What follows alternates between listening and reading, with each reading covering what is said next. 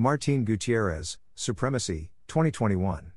Collection of the artist, courtesy Ryan Lee Gallery, New York. This fall, the Whitney will display Martine Gutierrez's Supremacy, 2021, on the facade of 95 Horatio Street. Supremacy, a photo performance in the artist's signature chameleonic style, presents a newly created scene in which Gutierrez poses as a model surrounded by Barbie-like dolls. The work continues the artist's investigation of how media propagates archetypes of women, beauty, and authenticity.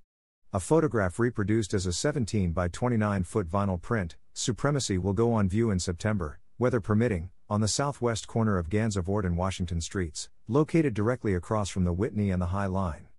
The work is the next in a series of public art installations organized by the museum in partnership with T.F. Cornerstone and High Line Art.